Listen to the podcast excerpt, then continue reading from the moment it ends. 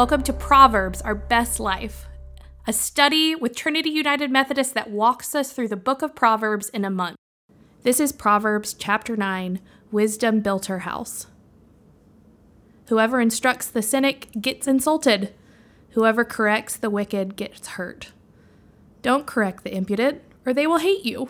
Correct the wise, and they will love you. Your reading today is Proverbs 9 and Matthew 7, verses 24 through 27. The reading is linked in today's show notes if you'd like to pause and read before listening to the devotion. I'm Becca Bibee, and I'm reading your devotion today.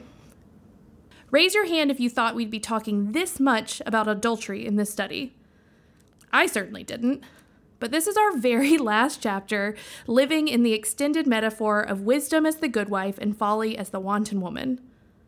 What does it say about us as humans that the collection of wisdom in this book has nine whole chapters, which is by my count 265 verses, imploring us and reasoning with us to choose wisdom over folly? And yet, we still choose folly. We still choose foolishness in large and small ways each and every day. Is it the thrill of foolishness? Is it because we get decision fatigue and we simply need to do something ill advised? I have a friend who was recently telling me about a trip she took to the doctor for a yearly checkup. As she and the doctor were speaking about her overall health, my friend said, I mean, I've never done drugs, but I do eat candy every single day. To which the doctor informed her that eating candy every day is probably worse for her body than doing drugs a single time. While I am neither advocating for anyone doing drugs or eating daily candy, I think that that statement has a lot to say about the application of wisdom. How many of us have never done something truly life alteringly foolish, but instead we make small, individual breaks from wisdom each and every day? We cheat on her. We cheat on her faithfulness like we cheat on a diet with a piece of chocolate. Let's put this in some slightly different context, shall we? If wisdom is righteousness, living in the right order of God, then foolishness is sin, living outside of God's order. It is pretty easy to look around and see that our world is built on a foundation of sin. Just look at the cyclical nature of poverty, or the ways that we strip the value of human life over and over again for generations. Some of those were built on big evil. Some of those circumstances were built on the small acts of selfishness, sinful foolishness that we choose every day day by day. I am guilty.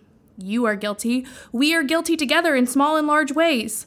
So maybe nine whole chapters begging us not to cheat on God's way with the ways that are convenient or appealing to us is actually too few chapters.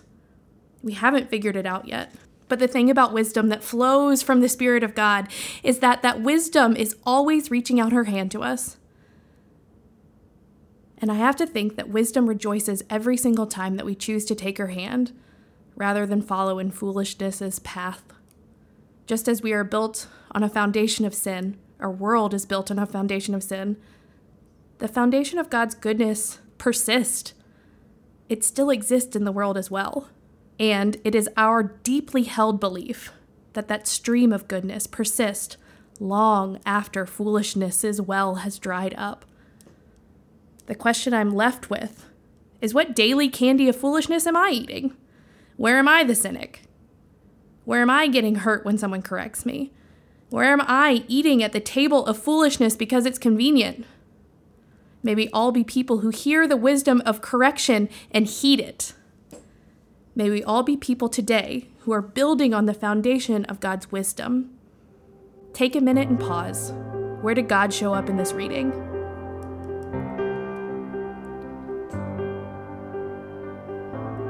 Will you pray with me? God, we see the goodness in creation. We see your goodness in the way you take care of birds, fish, frogs, and flowers. Prompt us to choose wisdom daily. Protect us from the tiredness that leads to small acts of foolishness, and lead us to the strong foundation of wisdom so we can build our lives upon you again and again. Amen. That was Proverbs, Our Best Life. We hope God showed up in that reading today and we hope that you get to practice wisdom a little bit each and every day. If you want to learn more about Trinity United Methodist in Huntsville, Alabama, you can go to trinityhsv.org to see what we have going on. We'll see you tomorrow.